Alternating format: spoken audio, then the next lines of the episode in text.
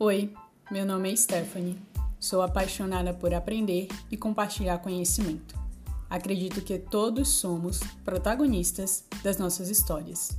Neste podcast, converso com pessoas que em algum momento cruzaram a minha jornada. Compartilhamos histórias, experiências e aprendizados. Conte pra gente essa história. Boa tarde, obrigada aí pelo convite. É, assim, né, eu acho interessante essa proposta aí da gente fazer um bate-papo, contar um pouco, né, da, da gente, da trajetória, porque pode ser que inspire outras pessoas, a gente até espera que isso aconteça mesmo, né. Bom, meu nome é Helena Siqueira Dornelas, né, eu sou economista de formação, é, sou natural do interior de São Paulo, uma cidade que hoje é bem grande, já chama São José dos Campos, e atualmente moro em São Paulo, capital. É, é, eu sou economista de formação e, e logo após, assim, foi uma coisa bem interessante. Eu vim para São Paulo, já estava noiva, é, me casei depois que eu fui fazer a faculdade. E depois que terminei a faculdade é que eu comecei a ter meus filhos, né? Foram três. Três filhos, um seguidinho do outro. E aí só depois que eu me separei, 22 anos depois, aí é que eu fui fazer as minhas pós-graduações, MBAs, especializações. Então foram fases muito demarcadas na vida, né? Mas aí, como economista, é, eu tinha na, na faculdade uma colega que trabalhava no extinto Banco Auxiliar, que na época era o quinto banco privado do país. E ela me convidou para trabalhar lá, né, na, é área de controladoria, planejamento. Então, eu fiquei uns bons anos do Banco Auxiliar, Aí eu saí um pouquinho antes dele quebrar, né? Eu acho que provavelmente muitos dos ouvintes não se lembram, mas quebraram três bancos na época, né? Que foi o Banco Auxiliar, o Cominde, que era um banco maior ainda, e o Banco Maisonave, que era um banco estatal. Então foi uma época terrível, que 150 mil bancários ficaram na rua assim do dia para noite. Foi uma coisa meio punk.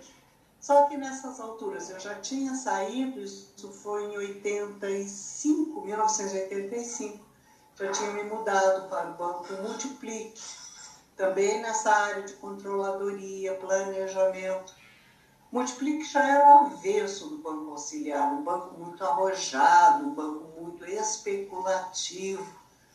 E foi lá que eu conheci a figura do Nagy Narras, que acredito que muitos não, acreditam, não conheçam também, mas era um investidor altamente agressivo na questão das especulações. Tão agressivo que ele conseguiu quebrar a Bolsa do Rio de Janeiro, para você ter uma ideia. Né? E só não, quebrou, é, só não quebrou a de São Paulo porque houve a intervenção do próprio presidente, né? prevendo então é, essa questão. É, bom, aí depois fiquei dois anos e pouco, saí também fui convidada para trabalhar no Unibanco, né? ainda na área de planejamento, controladoria e essas questões aí sempre de olhar o banco de uma forma mais ampla, fazer orçamentos, projeções, buscar resultados, adaptações para pacotes econômicos, não é? Que na época era muito comum né, plano Collor, Collor não, né, Collor também eu peguei, mas o plano é, cruzeiro, plano cruzado, cruzado novo, e toda vez que mudava essa configuração, o banco também mudava de, ah, de políticas, né, enfim, de produtos. Foi uma coisa bastante, é, assim, recorrente mesmo, né? Bom, mas aí chegou um determinado momento, como tudo na vida, tem aquele divisor de águas, né? Eu já tinha tido meus três filhos, e enfim, eu senti que já não era mais o meu momento de continuar no banco, pelo menos por enquanto, eu estava muito, muito desgastado. E aí eu saí com a intenção de, de voltar. Né? Falava, vou tirar uns meses, eu consegui é, ser demitida, né? Tinha lá um, um pecúlio bem razoável, interessante, uns seis meses ali de salário. Eu falei, bom, vou descansar por seis meses e depois eu volto para o banco. Mas nesse meio tempo, tentando colar aqui os meus caquinhos, né? o mundo deu tantas voltas e eu conheci outras coisas, né? Filosofia taoísta, comecei a me exercitar um pouco mais, me dedicar um pouco mais a meus filhos. E aí chegou um determinado momento que eu entendi que eu nunca mais iria voltar a trabalhar em banco. Não daquele jeito. Foi, isso foi muito claro para mim, assim. Né? E aí eu enveredei pelos caminhos da economia solidária, conheci então o funcionamento do cooperativismo, das cooperativas, dos clubes de troca, da moeda social. Era um outro planeta, outro planeta, né? Tinha um foco muito mais é, voltado para o social. Uma distribuição mais justa, mais equitativa de renda, de riqueza, de oportunidades. Eu fiquei encantada, encantada com a questão da economia solidária. E também comecei a caminhar pelo terceiro setor. Gostei muito da atividade das ONGs, lecionei para o terceiro setor nessa questão de planejamento, nessa questão de gestão, não é? E também tive eu a minha própria ONG.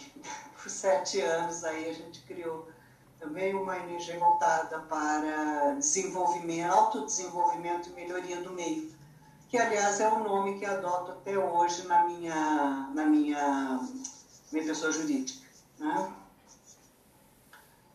É, bom, e aí então juntando esse caldo né, de economia, então que eu conheci nos bancos. Lecionei economia também na faculdade, né? economia no turismo, eu lecionei no, no SENAC. Então, eu me aprofundei um pouco mais aqui nos conceitos da economia tradicional. Já conhecia, né, até com alguma profundidade, a economia solidária, não é? o terceiro setor, e depois que eu, né, da minha última colocação com, o CLT, então eu comecei a pesquisar as novas economias. O que está mudando, como é que a gente como é que está, o que está rolando aí nessas relações comerciais, quais são as tendências, não é? é qual, qual é a nossa possibilidade de descentralização. Então, aí chegou um determinado momento que eu me senti meio como uma ponte entre aquele panorama de economia tradicional de economia solidária enquanto alternativa ao sistema vigente e também agora da tendência das novas economias.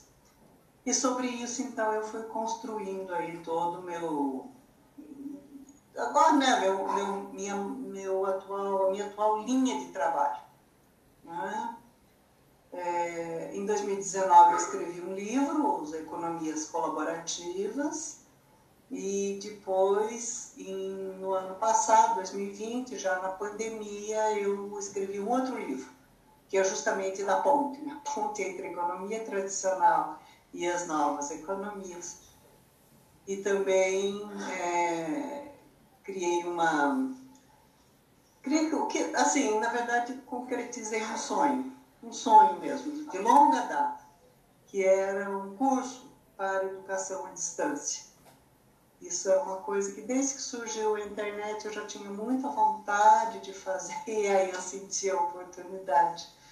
É? E criei, um, com base nesse meu último livro, então eu criei o curso A Ponte entre a Economia Tradicional e as Novas Economias, totalmente idealizado na forma de história, né? contando uma história né? baseada nas viagens de Gulliver, de Jonathan Swift, né? uma obra escrita em 1726. Acho que vocês devem conhecer né? aquela história do náufrago que chega numa ilha onde os habitantes são pequenininhos, depois ele sai dessa ilha, chega numa outra onde os habitantes são gigantes. Eu acho que eu já ouvi falar, mas eu acredito que eu não li. Eu vou pesquisar. É, sabe, As Viagens de Gulliver, né? É, é uma obra clássica de Jonathan Swift e ficou clássica. Hoje é considerada história para adolescentes, mas na verdade é uma crítica ao sistema vigente, né? ao, ao sistema da época. Né? Na, ele faz uma crítica muito velada, e algumas não tanto, né? sobre os personagens, então, né? sobre a, as classes sociais, enfim, que havia na Inglaterra lá no século XVIII. É muito interessante o livro, né? É incrível como ele ainda é atual. Então, com base nesse, nesse, nessa trajetória, nesse percurso, eu fiz também a, a história. Né? Então, eu criei um personagem, né? o Gulliver, é o Gulliver, que sai né? em viagem procurando entender a economia e aporta em diversas ilhas e cada ilha então tem um tipo de economia distinto, diferente. Né? E aí ele vai se deparar com a economia tradicional, com a economia hegemônica, subordinada, solidária, as novas economias, não é? E aí ele faz esse tour e volta então com esse conhecimento aí introjetado. Né? Que bacana. É, bom, acho que é isso, Stephanie, né? Uma síntese. Uma coisa que você trouxe numa conversa que a gente teve, na conversa anterior, né, ali com a Bruna, enfim, de um grupo à parte, é que a economia, ela não é uma ciência exata, ela é humana. E aí eu queria que você explicasse um pouquinho sobre isso, porque na maioria das vezes, quando a gente fala em economia, a gente associa a finanças e a gente associa números e a matemática. Então, por que é importante para a gente entender que a economia é uma ciência humana? Sim, porque ela analisa comportamentos. Né?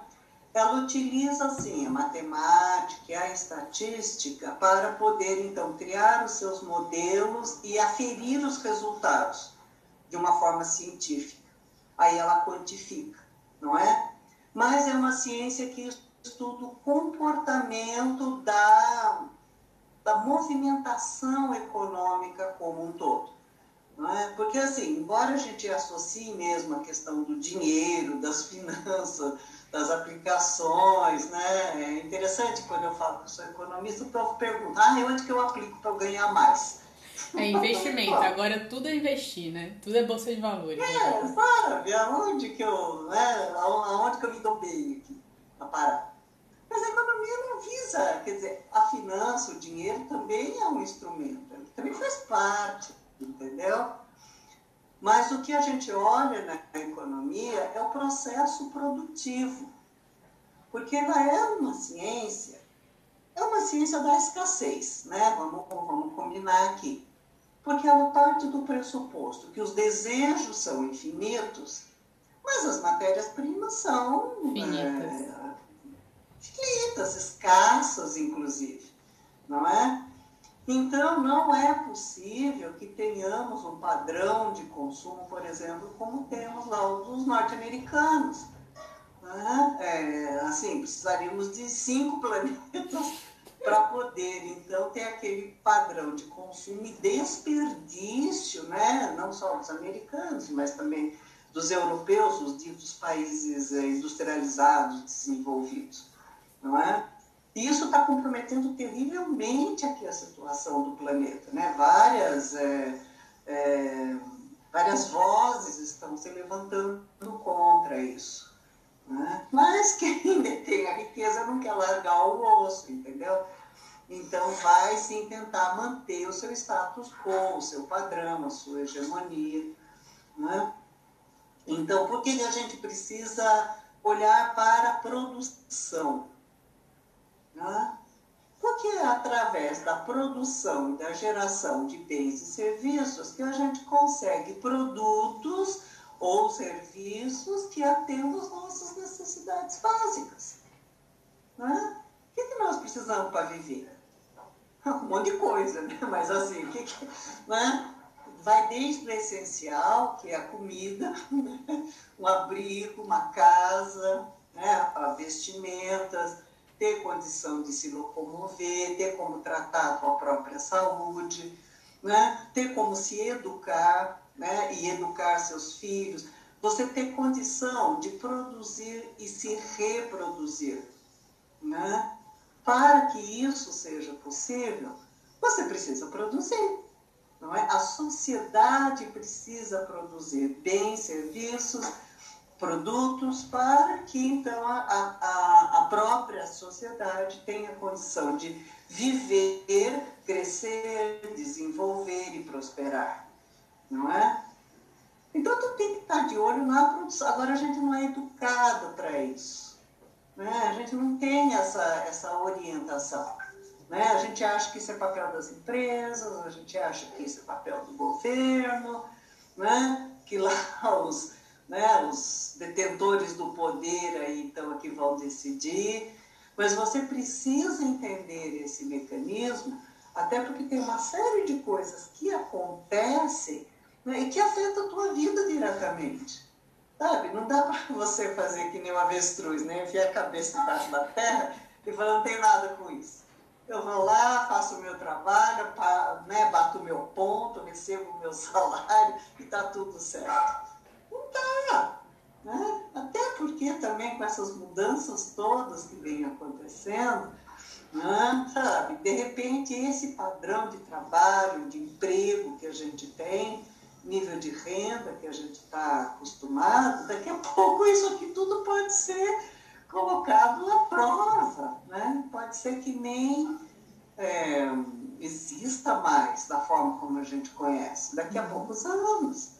Quantas grandes empresas aí não faliram, né? Tipo assim, né? De repente perderam o mercado.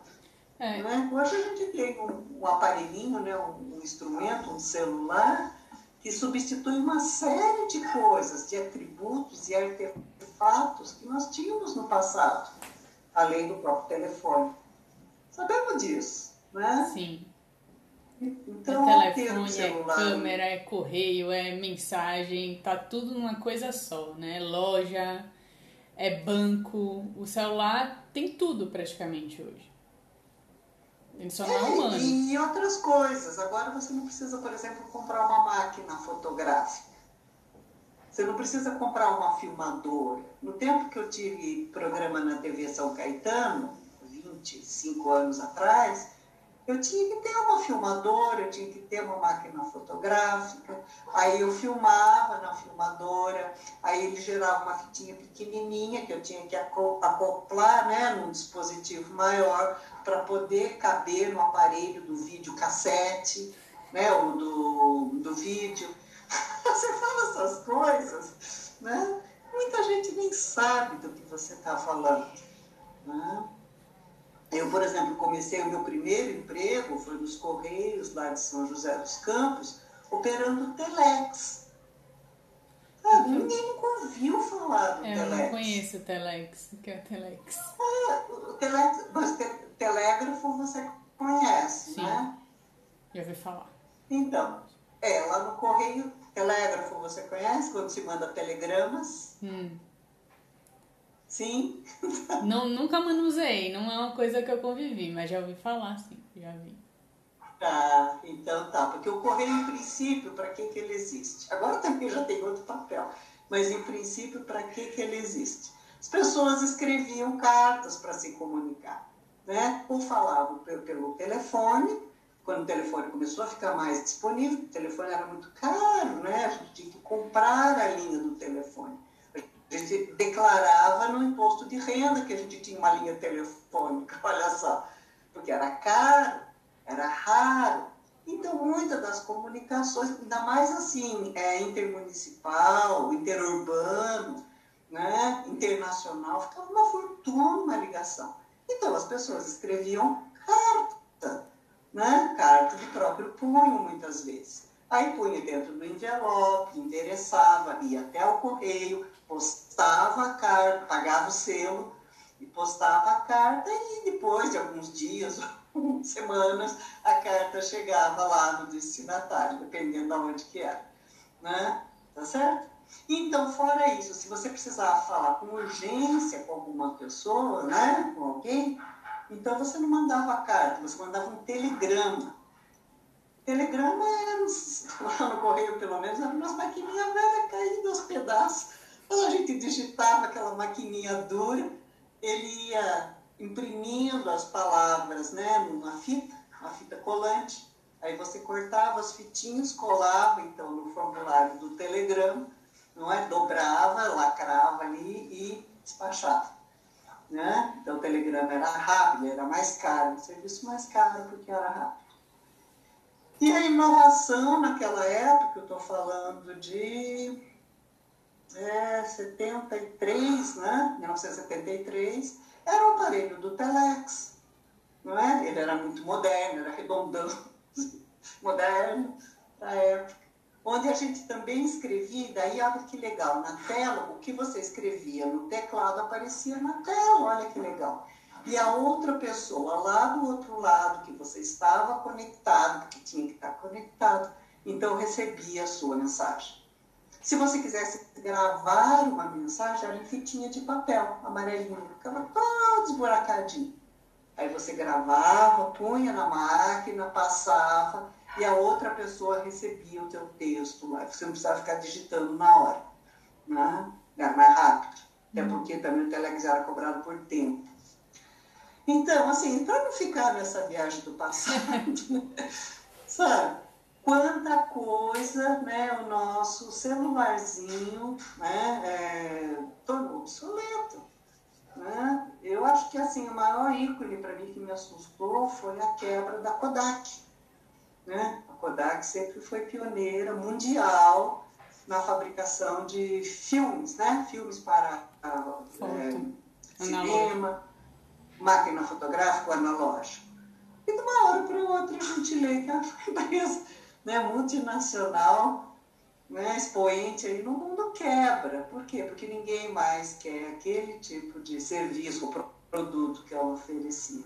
Hum. Mudou.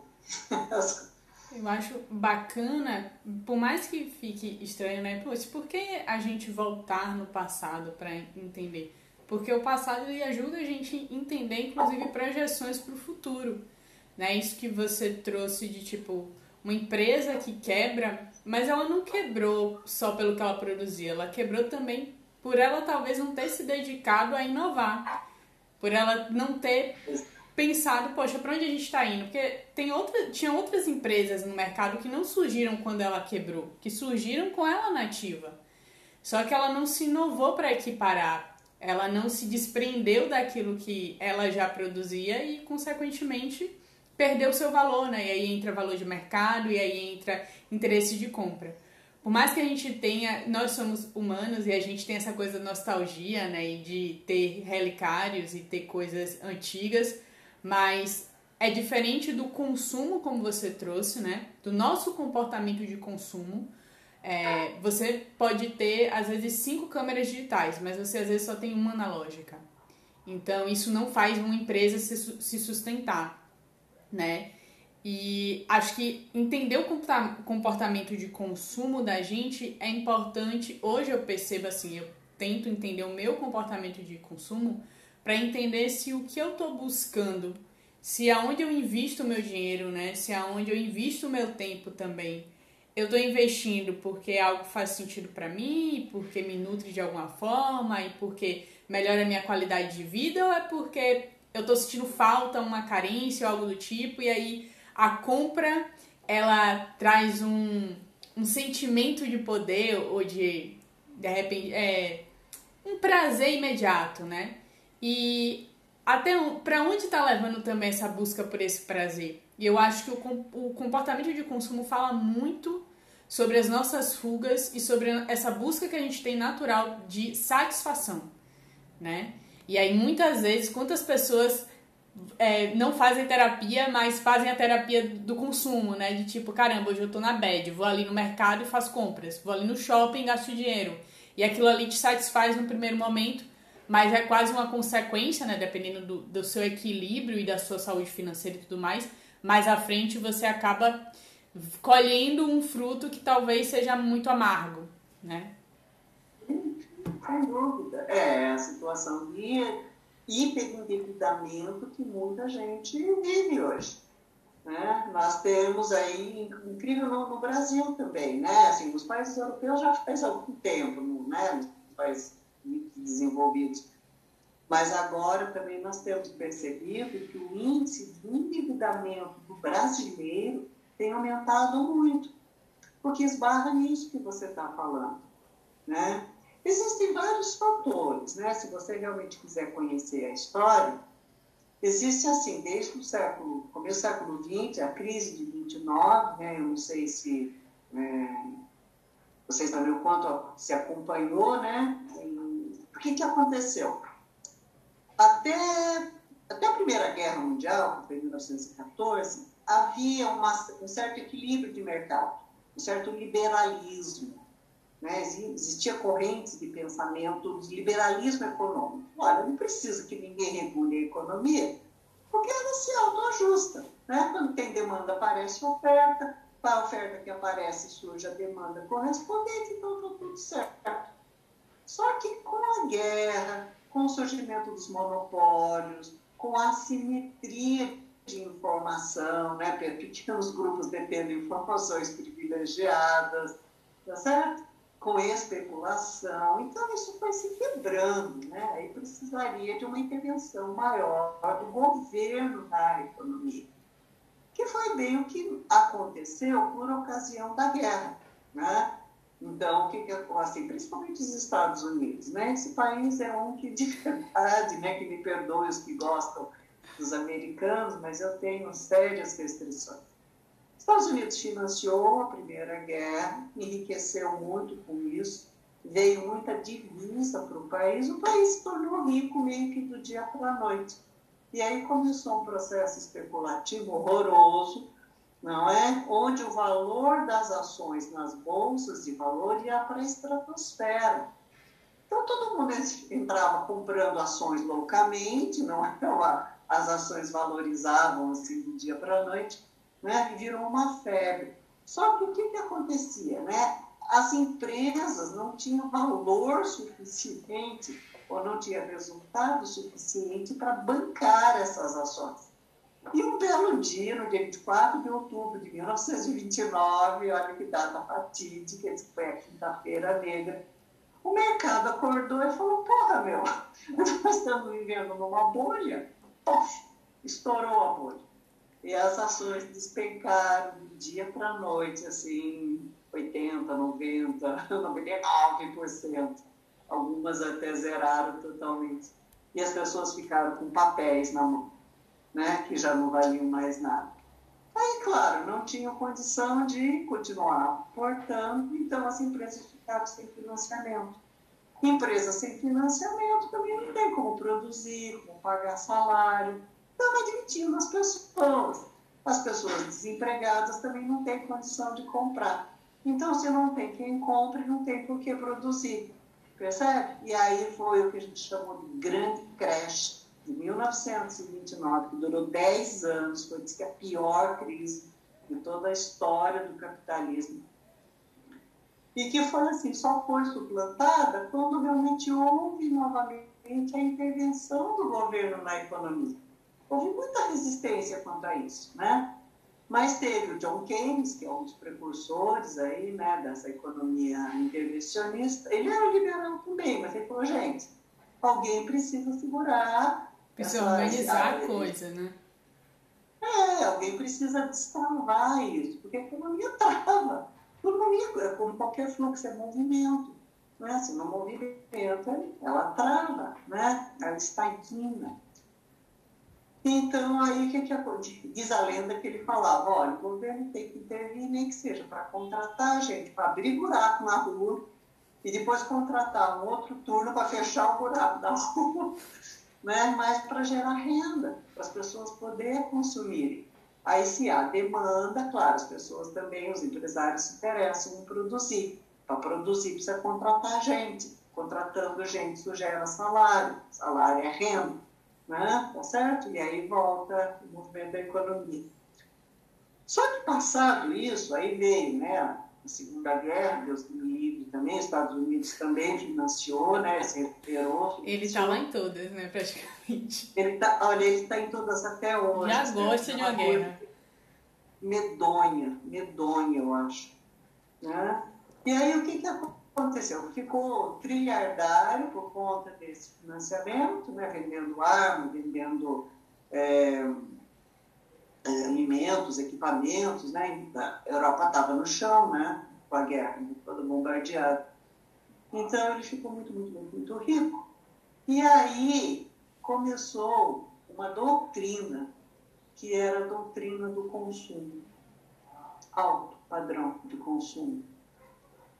Um país só prospera se o nível de consumo cresce constantemente nível de crescimento do país tem que ser no mínimo 5% ao ano, contínuo, constante, crescente.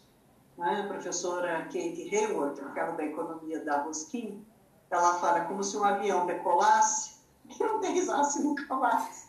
Né? A economia que vai crescendo, crescendo, crescendo, crescendo. Até onde? Meu Deus do céu. E de uma forma desigual, de uma forma concentrada, não é? Uma coisa complicada, bem complicada. Mas isso, inclusive, fazia parte da campanha da eleição do John Kane, é, da Kennedy, né? Na década de 60, no começo, né? 1961, se eu não me engano. Né? Então, a fala era essa, sabe? Ter aqui um presidente que vai fazer o país crescer 5% ao ano, continuamente. Né? Então, muito estímulo ao consumo, à compra assim, absolutamente alheio ao que significa em termos de resto do mundo, em termos de consumo de matéria-prima, em termos de degeneração da natureza. Não quero saber, eu quero crescer. Né? A que custa, Isso né? é uma coisa Quem paga por esse crescimento, no final das contas?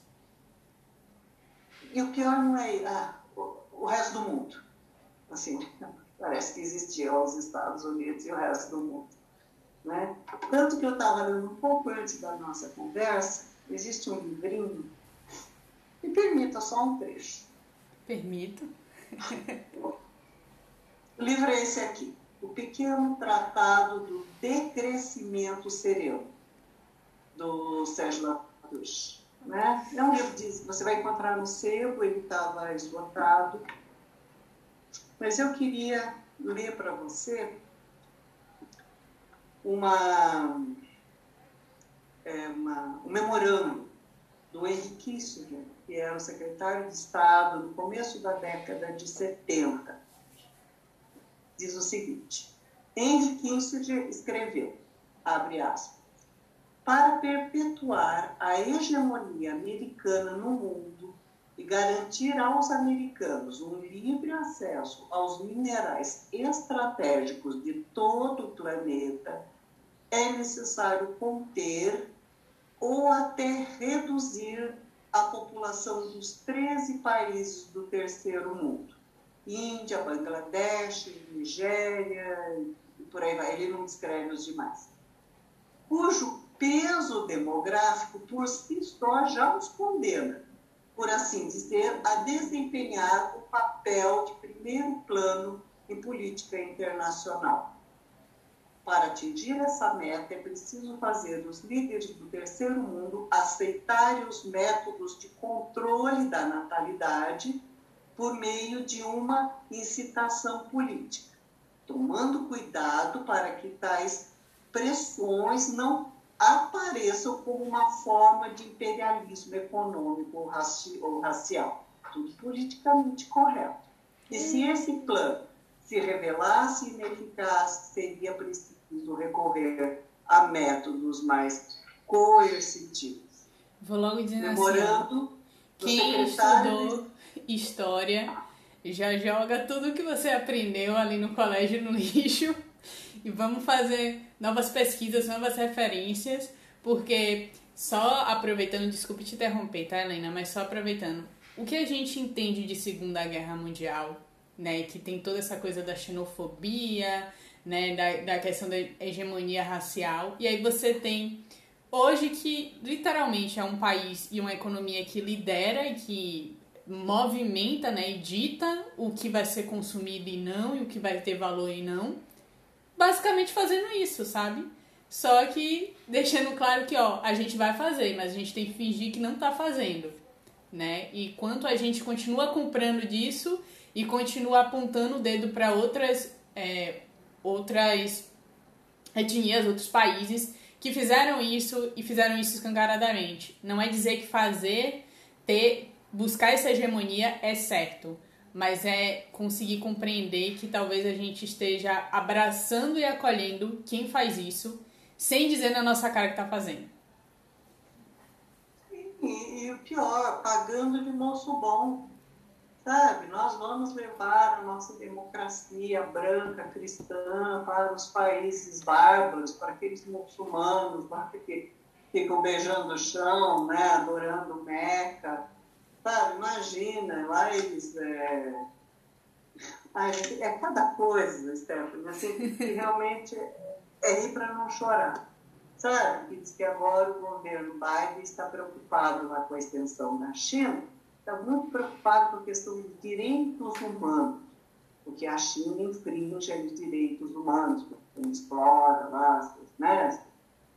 Enfim, né, como não dá liberdade, porque o regime é comunista, né? Sim. Então é um regime comunista com uma prática de mercado, uma prática capitalista. E que para mim, para nós, está dando muito certo, viu? Tanto que eles já estão no tamanho que estão. Uhum. Né, em questão de poucas décadas. Eu escrevi sobre, na China não, mas eu escrevi de países que revertem né, a sua história é, em questão de poucas décadas, assim, porque tem dirigentes lúcidos né, à sua frente. É, adaptabilidade, né? Eles tiveram essa inteligência de adaptar, tá? A gente tem esse modelo político, mas dentro disso daqui funciona melhor dessa forma, vamos, vamos testar. E tá dando certo, é isso que você trouxe, tá dando certo para eles, então... Muito, eu acho, né? Sabe, agora também, o, sabe, sair da frigideira para cair na caçarola também não é, é, interessante. Então, se a gente deixa de ter um país hegemônico né, é, do naipe dos Estados Unidos e passa a ter um hegemônico do naipe da China, que também tem lá né, a sua mão de ferro em cima de várias coisas, tal, também é um pouco preocupante. Né? O que eu vejo, eu tive um, um professor de, de geopolítica maravilhoso lá da USP, eu fiz muitas aulas como ouvinte, né? É, e ele falava o seguinte, olha, gente, o mundo é cíclico, a vida é cíclica, né? Então, se você observa lá o passado, você já consegue entender o que está acontecendo aqui e já projetar lá na, na, frente. Então, ele fala assim, o mundo sempre foi multipolar, então existiam várias é, potências, né? Depois, de alguma forma, ele se espreme, vira bipolar, Aí depois uma potência engole a outra e se torna unipolar. Aí esse unipolar cresce, cresce, cresce, se arrebenta inteiro, porque não dá conta. Despolariza. Né? É, e aí volta a ser multipolar de novo, bipolar de novo e unipolar de novo. A gente viu isso agora, né, recentemente, aí na questão da, é, da Guerra Fria, né? Então, antes havia uma ordem mundial melhor estabelecida, né? Aí, depois, depois da guerra, surgem as duas potências, a União Soviética e os Estados Unidos. Os Estados uhum. Unidos leva a melhor, né? E agora ele está unipolar, segurando ali, se segurando nas pernas, não é? E está surgindo um outro. Né? Talvez volte o bipolar de novo, que talvez né, espalhe todo essa, esse poderio, esperamos, né? E equilíbrio um pouco melhor. Esperamos, por isso que isso precisa acontecer para a gente realmente poder ter uma ordem mundial um pouco mais justa. É. Até porque o planeta está já com a língua de fora, não está dando conta né, dessa, desse, dessas políticas né, é, mercantilistas, capitalistas vigentes. Né? Então, é uma coisa assim, que ou vai parar por bem ou vai parar por mal. Então, é melhor que se pare por bem né? e que tem, então, uma, uma consciência e dessa redistribuição. E principalmente agora, por isso que eu gosto tanto dessa tendência das novas economias, porque eu vejo uma possibilidade de descentralização, sabe? Porque agora as pessoas estão tendo mais acesso acesso à informação, acesso à oportunidade, acesso à renda. Né? Então, à medida que você começa a entender um pouco melhor, você começa a, a criar os seus próprios caminhos, sabe? Você começa a romper com aquela mentalidade né, que muitas famílias incutem até hoje né, na, na cabecinha de seus filhos. Você precisa fazer uma boa faculdade, ter um bom emprego para formar uma boa família, ter patrimônio, ser bem sucedido. Né? Esse modelo já há algum tempo já vem meio, né? meio bambeando, meio já na derrocada. E a gente percebe que então aquelas informações, né, que eram poucos que detinham, só aqueles que conseguiram fazer lá uma boa faculdade, agora ela já está totalmente disseminada, se você tiver interesse. Né? Nós temos um Google e outros aplicativos de busca que te dá a informação que você precisa. Né? Claro que também é, é, pode não ser uma formação acadêmica nos moldes formais, mas te permite, então, ter conhecimento de causa, de mercado, que vai te possibilitar talvez um empreendimento próprio, né? talvez criar ali algum, algum negócio, né? talvez se valer dos aplicativos. Né? Eu, eu tenho um pouco de pé atrás com a questão dos aplicativos, mas para muita gente está surgindo como alternativa. Uhum. Né? Sabe, ó, eu perdi meu emprego, eu fui trabalhar, sei lá, de Uber, de entregador, né? de iFood, né? eu fui fazer alguma outra coisa que, que, me, está, que, que me estava acessível. Né? Percebe? É, é, então. Pode falar. É, sabe? Então eu vejo essa tendência dessa, de modelos mais disruptivos né? que espero permitam, então, ah, permitam que a, a, a, essa concentração de renda, de riqueza, de oportunidade, ela se dilua um pouco mais, porque não é que não exista riqueza, ela existe, ela é real, ela é efetiva. O problema é que é extremamente concentrada. Uhum. Né? Quando, né, eu tenho um livro do professor Dalbor, né, o a era do capital improdutivo, que ele fala do sistema financeiro, ele fez vários levantamentos e ele apurou uma pirâmide. 8% da população do mundo detém 86% da riqueza. Uhum. 8%. 8%. Né? Enquanto 75% detém 2,5% da riqueza. Não dá para ser feliz assim, né? Uma coisa que eu percebo é que, e aí só analisando a cidade que eu moro, por exemplo, que é Salvador, e analisando o Brasil.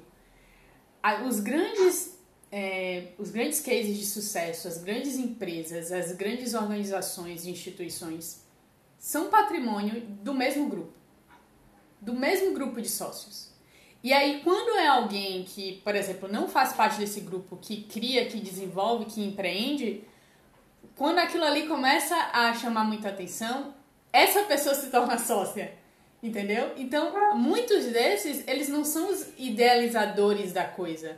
Não são os que dão início. Eles já fizeram em algum momento isso. Mas hoje é muito mais aquele que adquire o que tem potencial de sucesso.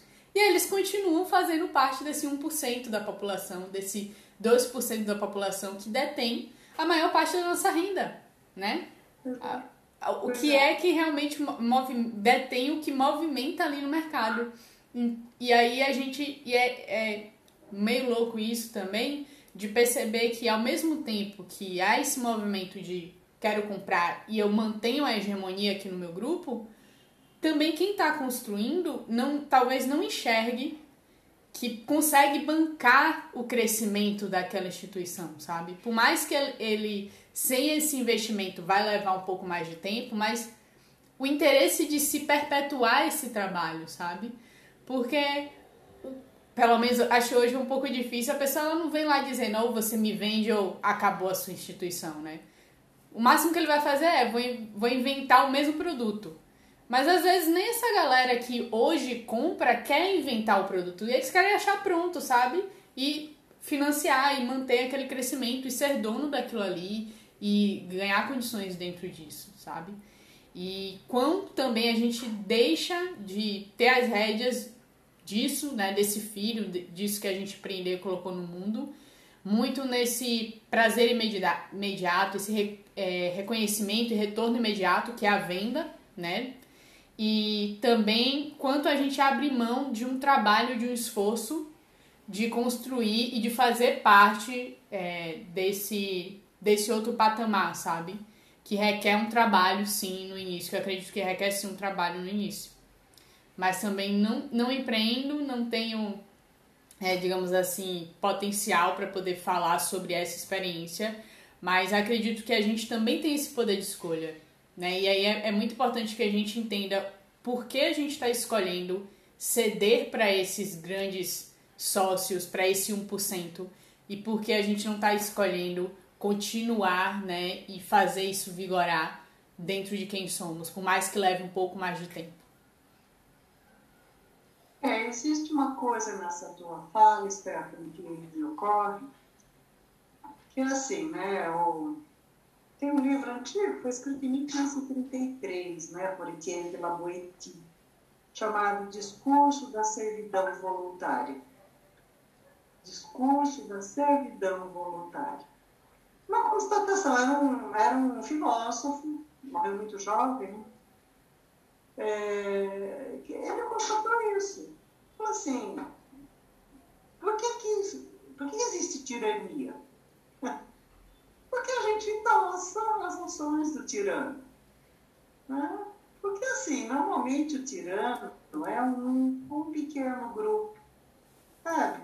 Que domina e comanda uma esmagadora maioria de pessoas. Uma massa. Esmagadora. Né? E se a gente simplesmente é, não permitisse, né, não, não aceitasse esse domínio, essa dominação, ele é como um fogo que você não põe a lenha, né? Ele se exaure. Né? Agora, isso precisaria ter a força do coletivo. Porque, sabe, também não podemos desprezar o, a, o poder das armas, né? das milícias. Né? Ou seja, ou você me obedece ou eu passo fogo. Olha só que discurso mais democrático, né? Você aceita, né? enfim, você terá lá as suas punições. Né? Então, eu acho que existe essa questão. Agora, existe uma questão cultural também, nossa, né? de, de delegar né, é, até a nossa própria soberania para o outro. Isso vem desde pequenininho, né? A gente tem a capa a autoridade dos pais, a autoridade dos professores, a autoridade dos chefes, a autoridade dos governantes, né? E difícil, e aqueles que se opõem, aqueles que se levantam contra, como eles estão isolados ou são pequenos grupos, é fácil de ser abafado. Né? É fácil de é, dissipar aí por bem ou por mal essa, essa resistência. Né? Por quê? Porque nós não temos a força do coletivo. Não temos. Né? Eu trabalhei pelo Diese, é, assessorando o sindicato dos bancários por alguns anos, né? E eu via um pouco a política, assim, né? Bancário, eu fui bancário também. Bancário é uma categoria que é bem explorada, sabe? Bem, bem, bem, bem, bem, bem, bem explorada. Acho fundação, não é bancário. O que tinha lá, assim, de gente que né, enlouquecia, né? A síndrome do burnout, né? A pessoa queima. É, enfim, né? E, por fim, né, entra, vai para o curso sindicato, porque realmente já não aguenta mais e enfim, vai em busca dos seus direitos. Mas ali o sindicato ainda tentava agregar, né? Então, venho, né? Vamos fazer um movimento conjunto, vamos fazer um movimento junto. Né? Na época das negociações, na época dos reajustes, né? normalmente era em setembro, então desde junho já começava todo um movimento para fazer as reivindicações junto à Federação dos Bancos para poder ter melhores condições de reajuste, de benefício né, de previdência. Então tinha todo, nossa, eu participei de alguns, né? era um forfé. e se fazia, então, para se criar um acordo para levar na mesa de negociações. Normalmente o banqueiro não aceitava, não é? Não queria saber, né? Até porque também eles pegavam, pesavam um pouco a mão mesmo, né? Então, podia os reajustes lá que...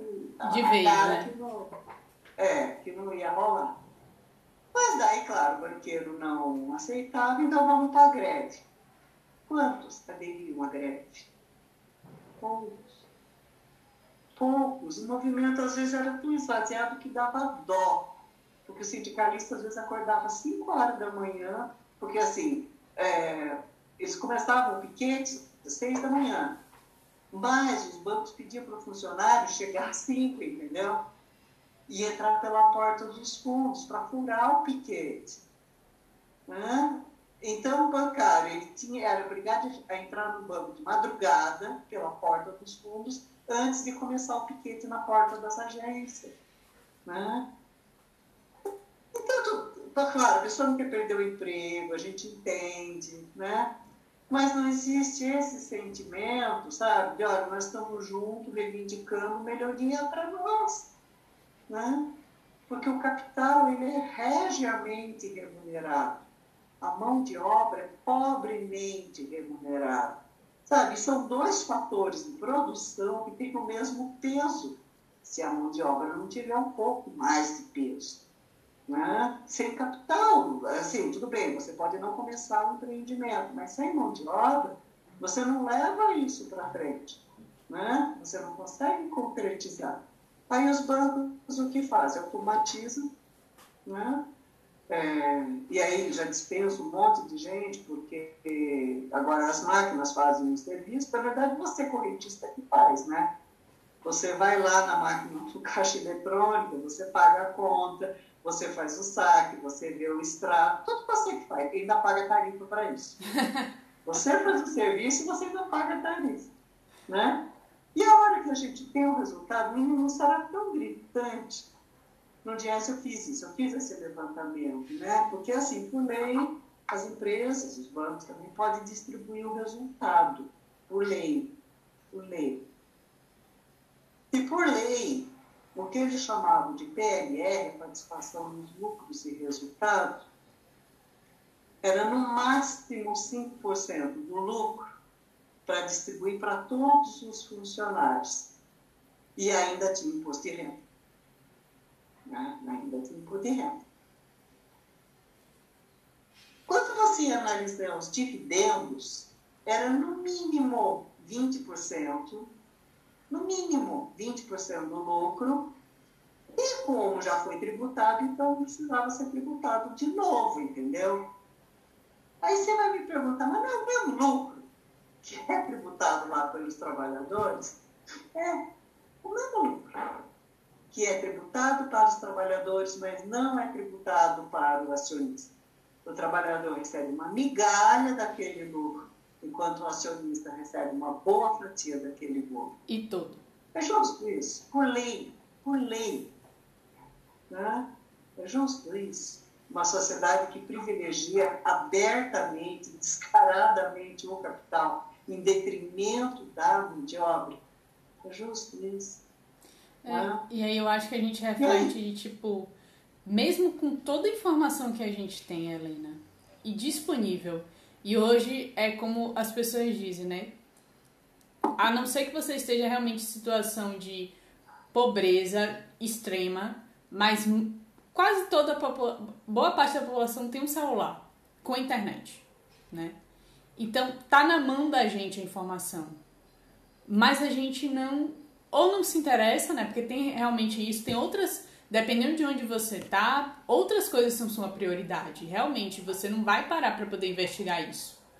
Então você acaba não tendo interesse, porque isso não é uma prioridade e tá tudo bem, tá? Mas até para as pessoas que têm essa disponibilidade de conseguir ter esse, esse conhecimento e às vezes até são informadas, a gente não consegue mudar a coisa, sabe? A forma como a gente se relaciona também, né? E aí eu percebo que muitas vezes mesmo a gente tendo a informação, mesmo a gente tendo em algum nível a consciência de que não tá certo, tem alguma coisa aqui que precisa melhorar, ainda assim a gente não consegue fazer essas mudanças, sabe? E eu nem digo mudança assim, ah, vou mudar o governo. É, é muito macro. Isso daí é, é muito surreal. Mas é primeiro, como eu tô me relacionando, sabe? O que eu tô consumindo? Qual é o meu comportamento? Que é aquela coisa bem clichê, tipo, a, come... a mudança começa pela gente. Então, o que eu posso mudar que vai de alguma forma reverberar ali? E talvez o teu exemplo é o que vai fazer outras pessoas ao teu redor despertarem para coisa e começarem a mudar também.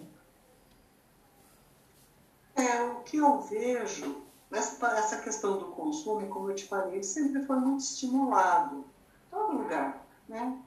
Crescimento calcado em consumo é, por si só. Não importa né, o, que, o que implica isso. E consumo e descarte. Né? Então, o que, que a gente vê no processo produtivo? A extração da natureza, transformação, venda, comercialização, consumo e descarte. E os produtos, eles têm também essa obsolescência programada, né? ou seja, é para durar seis meses, é para durar no máximo um ano. E um estímulo para a gente trocar, por exemplo, o celular, né? né? De gente falando, eu troco a cada seis meses. Porque lança uma versão atual. É. O meu eu já tenho mais de um ano, que tá? Agora, o supermodelo Mega Plus, né? Que faz chuveiro caseiro, prega botão, dança balé. então, eu preciso ter. Né? Eu preciso ser atual. Tá, porque, é, porque a gente tem muito estímulo, né? Tem uma, uma ativista também que ela fala, a moda, por exemplo, também é uma grande vilã. Né? Então ela falava assim, por exemplo, a questão das botas. Tem um inverno que a bota é longa, mas no inverno seguinte a bota é curta. No outro, a bota é, a bota é média.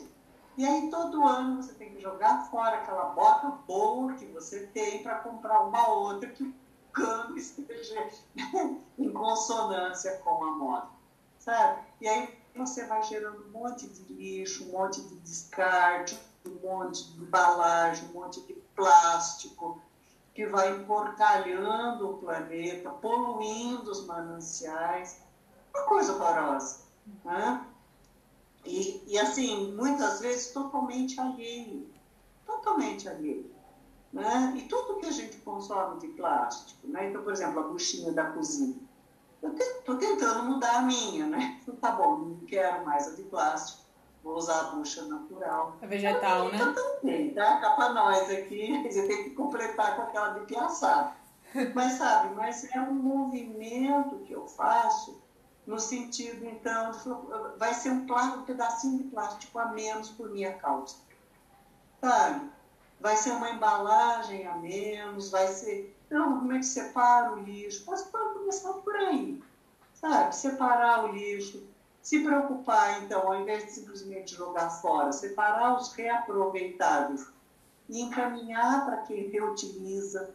Né? Tem, tem, gente, tem várias cooperativas, inclusive, que trabalham com essa questão de reciclagem, né, de reutilização de potes, de embalagens, de recipientes, de vidro. Uhum. Né? E tem cidades, por exemplo, acho que Salvador, eu tenho certeza que em Salvador, mas tem cidades que a prefeitura né, tem órgãos que incentivam e que fazem troca, pontuação pelo lixo que você leva separado. Então é muito importante que a gente entenda que Tá bom que você não tem uma, uma clareza sobre esse colaborar com o coletivo, né? Com o planeta que você habita, né? Além da sua própria casa. Mas existem já organizações e municípios que têm esse cuidado de gerar algum benefício instantâneo para que você sinta-se beneficiado fazendo o que deveria ser um ato de consciência né, e de cuidado. É, sabe, o órgão público é fundamental né, nessa questão. Aqui, né, infelizmente, eu não sei se o governo ele, ele, tem muita consciência do seu papel, né? Eu acho que não tem muita, não. Né, em todas as esferas. Mas, enfim, né, sabe, é claro que quando isso parte de um órgão público, como você falou, se cria políticas públicas para isso. Né? Então, eu já tenho recolhimento separado do lixo, lixo orgânico do lixo aproveitável. né? já tem aí recolhimento de óleo, por exemplo, óleo gasto de cozinha, e reutilização disso, né? dessa parte de plástico, escovas de dente, já existem né? escovas de bambu. Infelizmente, como a produção é pequena, o preço ainda é proibitivo. Mas, se você tem consciência né, de que você também tem um papel a desempenhar, então você realmente revê o teu padrão de consumo, revê o teu padrão de gastos, né? E uma coisa também que é saudável, né? Foge da armadilha do é, consumo por prazer, né? Como você tinha falado, sabe? Ah, eu tô deprê, hoje eu não tô legal, Hoje eu vou separar o, lixo. Hoje eu vou separar o lixo aqui, o que é plástico, o é vidro. É, faça isso, sabe? Porque, assim, inclusive tem coletores que são específicos para papel, para vidro, né, para plástico. Faz isso, sabe? Você se sente participante também. Vai ser uma gotinha no oceano? Talvez, mas, sabe, você está fazendo a sua parte. Porque, olha, não se iluda, vai chegar um momento, se nada for feito para reverter esse processo louco né, de consumo, descarte, consumo, descarte, que a gente realmente não vai ter, talvez, nem água potável. Nem água potável. Diz que a água potável já é 3% né, do total da, da, da água toda. Então, gente, nós não vivemos da água do mar, né? infelizmente. Né?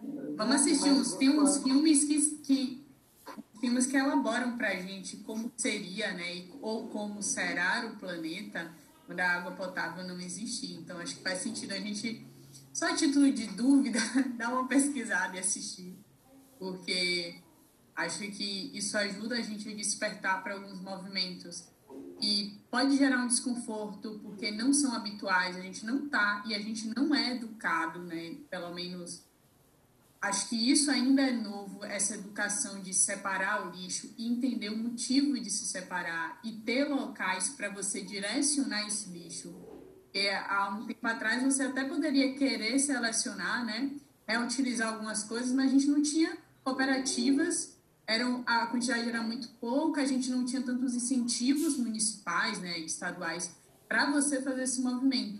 E hoje eu estou percebendo que tem se conversado mais, tem mais políticas públicas tentando incentivar esse tipo de postura e mais órgãos e, e empresas, instituições estão se preocupando com isso, elas também querem se sustentar, né? Elas sabem que elas existem porque aqui existe o planeta, existem essas pessoas, e se o planeta for ruína, elas também não vão mais existir. Então há um interesse de se sustentar e logo eu tenho que tornar o meu planeta o mais sustentável possível. Sim, sim, sabe, é interativo isso. Agora, aqueles que se beneficiam né, com o processo produtivo existente, ah, vai resistir. Então, eu fico pensando, o pessoal estava falando lá no ESG, né, as pessoas procurando, então, sabe, é, essa, essa sigla né, que contempla o environment, que é o ambiente, social, né, que é o benefício social, e o um, é, a governança corporativa, né? Corporative Governance, sei lá, não sei pronunciar. Mas, enfim, então esse ESG parece que agora é a, a, a, chamada da moda, então tem muita gente se especializando para implementar isso nas empresas.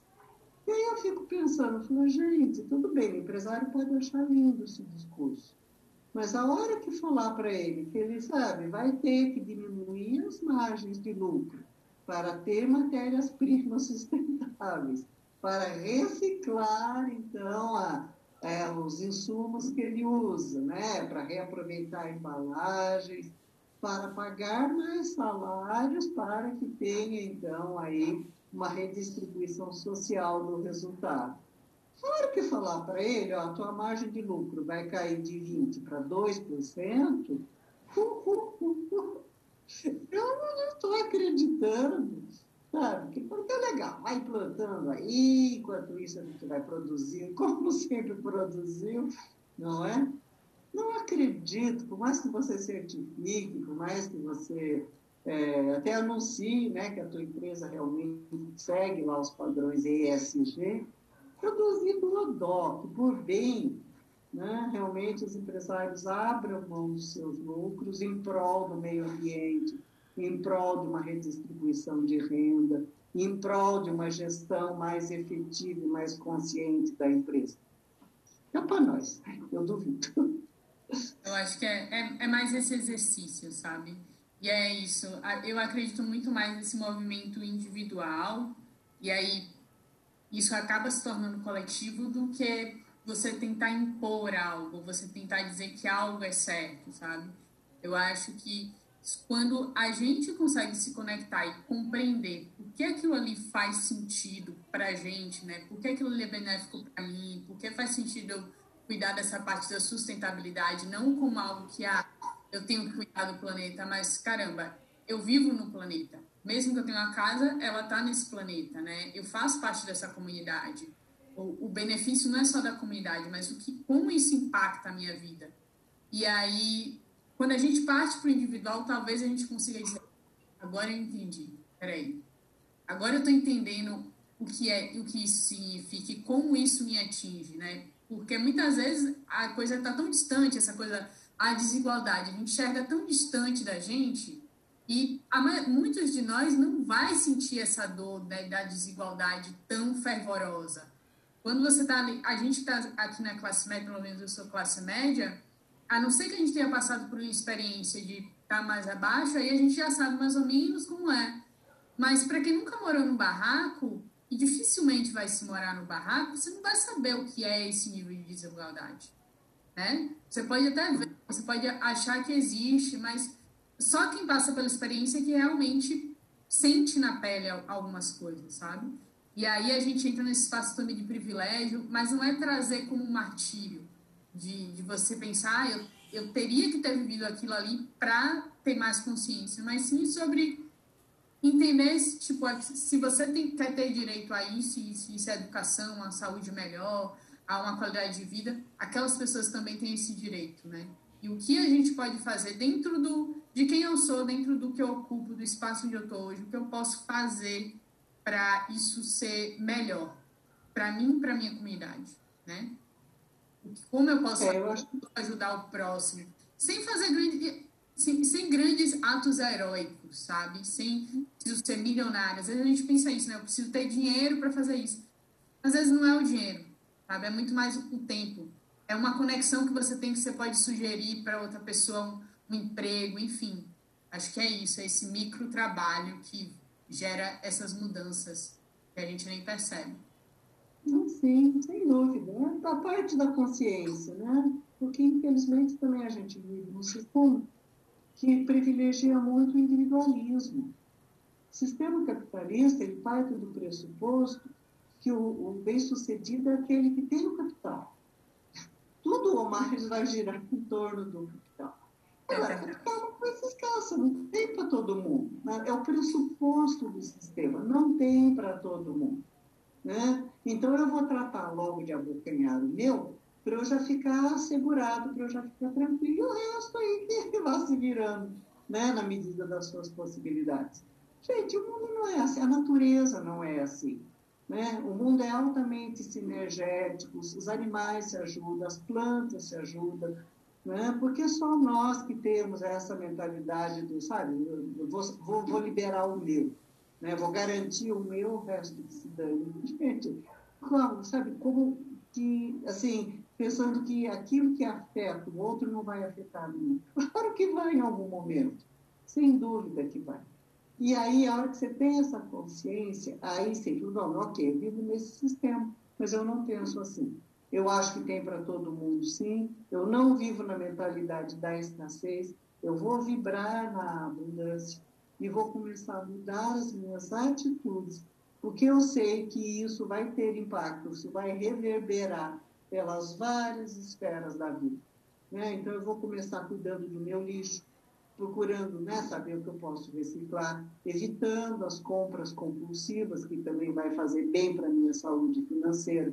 Né? Vou, vou dimensionar o que realmente é importante, então, de repente, não é importante eu estar na estípula. De repente, é importante eu estar com pessoas que me são queridas, né? As pessoas que me agregam e a quem eu agrego. Então, eu não preciso estar vestida no rigor da moda, eu não preciso ter o último modelo do celular ou do carro. Né? Sabe, eu posso viver perfeitamente bem com o que eu tenho, otimizando. E, olha, vou te falar, se você se dispuser de quando em quando a fazer ali uma boa faxina nas suas coisas, você vai ver que tem muita coisa lá que está encostada e que você poderia estar utilizando melhor, que você poderia estar disponibilizando, ou que poderia simplesmente jogar fora ocupando espaço. Né? Então, sabe, essa coisa de procurar reciclar tudo na vida, né? a começar pelas gavetas, pelos armários, pelos arquivos do computador, pelas ideias, sabe? A hora que você se entra, assim, se põe em movimento, no sentido de ir reciclando e ressignificando e mudando, é? realmente a tua vida começa a ter, fazer um outro sentido, você começa a ter outros níveis de percepção e outras atitudes. Sabe? É a tua parte, é o que te compete fazer. Né? E aí não vai vibrar para, oh, eu quero para Miami, meu sonho dourado é ir para Miami fazer compras. Pelo amor de Deus. Eu confesso. Sonho seu, você tem esse direito, mas olha, saiba que existem coisas muito mais que vão te edificar muito mais do que simplesmente guardar dinheiro para ir para Miami fazer compra, pelo amor de Deus. Né? Sabe? Então, assim, começar esse processo de consciência. Né? Uhum. E essa visão mais ampla. Sim, sim. Por isso que eu gosto da economia. A economia te permite olhar amplo, olhar grande, sabe? Olhar o passado, analisar o presente e projetar o futuro, olhar para o futuro, mas de um aspecto mais macro, fundamental. Que incrível, Helena. Vamos chegando aqui ao final e eu quero que você agora compartilhe onde a gente te acha, o que você tem feito, inclusive os seus livros, os dois livros, onde é que a gente acha eles. É, eu publiquei pela Amazon, essa é uma das vantagens aí das novas economias, você mesmo pode ser a sua, a sua editora, não é? Eu tinha escrito antes, né? mas as editoras barraram aí as minhas iniciativas, então eu não consegui publicar. E agora você pode, olha que legal. Você escreve de formato bonitinho, manda, claro, se for alguma coisa muito fora do padrão, eles não permitem mas sendo um livro realmente com conteúdo e tudo mais, você pode publicar diretamente ali pela Amazon, pelo clube de autores, já existe essa possibilidade de autopublicação. Então, em princípio, assim, para me achar mesmo, ver os livros, o curso, os artigos, eu tenho vários artigos, é, eu recomendo que visite o site, a Rede Sol Social, né? Rede de rede mesmo, sol de solidário, sol social, tudo junto. Rede Vou deixar na descrição. Isso, redesolsocial.com.br. Lá tem tudo. Né? Tem o descritivo do curso, tem as resenhas do, do livro, tem todos os temas do canal Simplifique, que é uma iniciativa que eu tive no sentido de desmistificar o economês, o financeiro, né? falando de um jeito mais simples, mais direto, vários artigos, e cada artigo tem um vídeo de uns cinco minutinhos é, falando, então, a respeito do assunto. Então, se você não, não gosta de ler ou não tem tempo de ler, cinco minutinhos você terá para ver o vídeo e entender do que se trata. E se realmente aquilo fizer sentido, então você vai procurar mais se aprofundar no assunto, entendeu? Tem vários, vários, vários artigos lá. Então, eu recomendo, né, me ache lá na, na rede social. E também tem a forma de me mandar um e-mail. Né? Lá tem o contato, né? e aí a, você pode abrir o formulário e mandar, mandar um e-mail. Né? Que é bem, bem tranquilo. Tá certo? Eu gostaria, hoje nós estamos gravando esse programa no dia 13 de julho, e a partir de amanhã, dia 14 de julho, eu vou lançar uma trilogia são três lives que eu estou chamando de economia com analogia. Ou seja, eu faço comparativos de aspectos econômicos com alguma outra coisa para tornar mais fácil o entendimento. Então, no dia 14, é, vai ser lançado no YouTube, pelo canal do Receitas para Ser Feliz, é, o, a live do, da economia esfinge, decifra-me ou que é baseado na, na peça Édipo Rei de Sófocles, é uma tragédia grega de, de, de 427 antes de Cristo, né? Uma tragédia grega que é, é ela é trazida né, até os dias de hoje, é muito usada na psicologia, existem várias mensagens. Mas Édipo Rei, então, nós vamos comparar a tragédia grega daquela época com as tragédias financeiras do mundo contemporâneo. E a gente vai comparar com as duas grandes crises, a de 29 e de 2008. Né? E vamos dar uma passeadinha também nas novas economias. De repente, a gente consegue fazer uma analogia com as novas economias. Isso vai ser dia 14. Né? É, e depois de 15 dias, no dia 28, nós vamos falar, e sim falaremos de finanças, finanças com danças? Uhum. né? onde nós faremos, então, um comparativo de cada etapa dos controles financeiros com um ritmo de dança específico. Né? Então, nós já fizemos um piloto, foi super gostoso. Então, será dia 28. E no dia 11, 11 de agosto, na semana do economista, faremos, então, as viagens de Gulliver na economia, que é um pouco que trata o livro e o curso. É? Então, são três lives pelo YouTube. Assim, tenho o maior prazer em dirimir dúvidas, né? conversar a respeito. Você já viu que eu gosto de falar a respeito, né? Lembrando que também tem um artigo lá no site né, da Economia com Analogia, onde eu falo, então, dessas três etapas, e cada etapa remete ao artigo que eu escrevi. Né? Eu fiz outras quadrilogias também, só do Édipo, que eu fiz seis vídeos, né? curtinho, tudo curtinho, facinho de entender. Né? Então, se a pessoa quiser mesmo conhecer, está tudo lá no site, está bem, bem facinho. Te mando assim. Obrigada, tá, Helena? Muito obrigada mesmo. Trabalho incrível. Foi, foi incrível conversar com você. Ah, incrível. Gostei também. Ah, sempre é bom, né? É bom quando a gente tem sintonia. Hum. Tá certo. Então, um grande abraço, um grande abraço né, para quem nos acompanhou aí até agora né, na nossa conversa. Espero que se interesse pelo assunto. Tá bom? Super beijo, então, Esther. Beijo.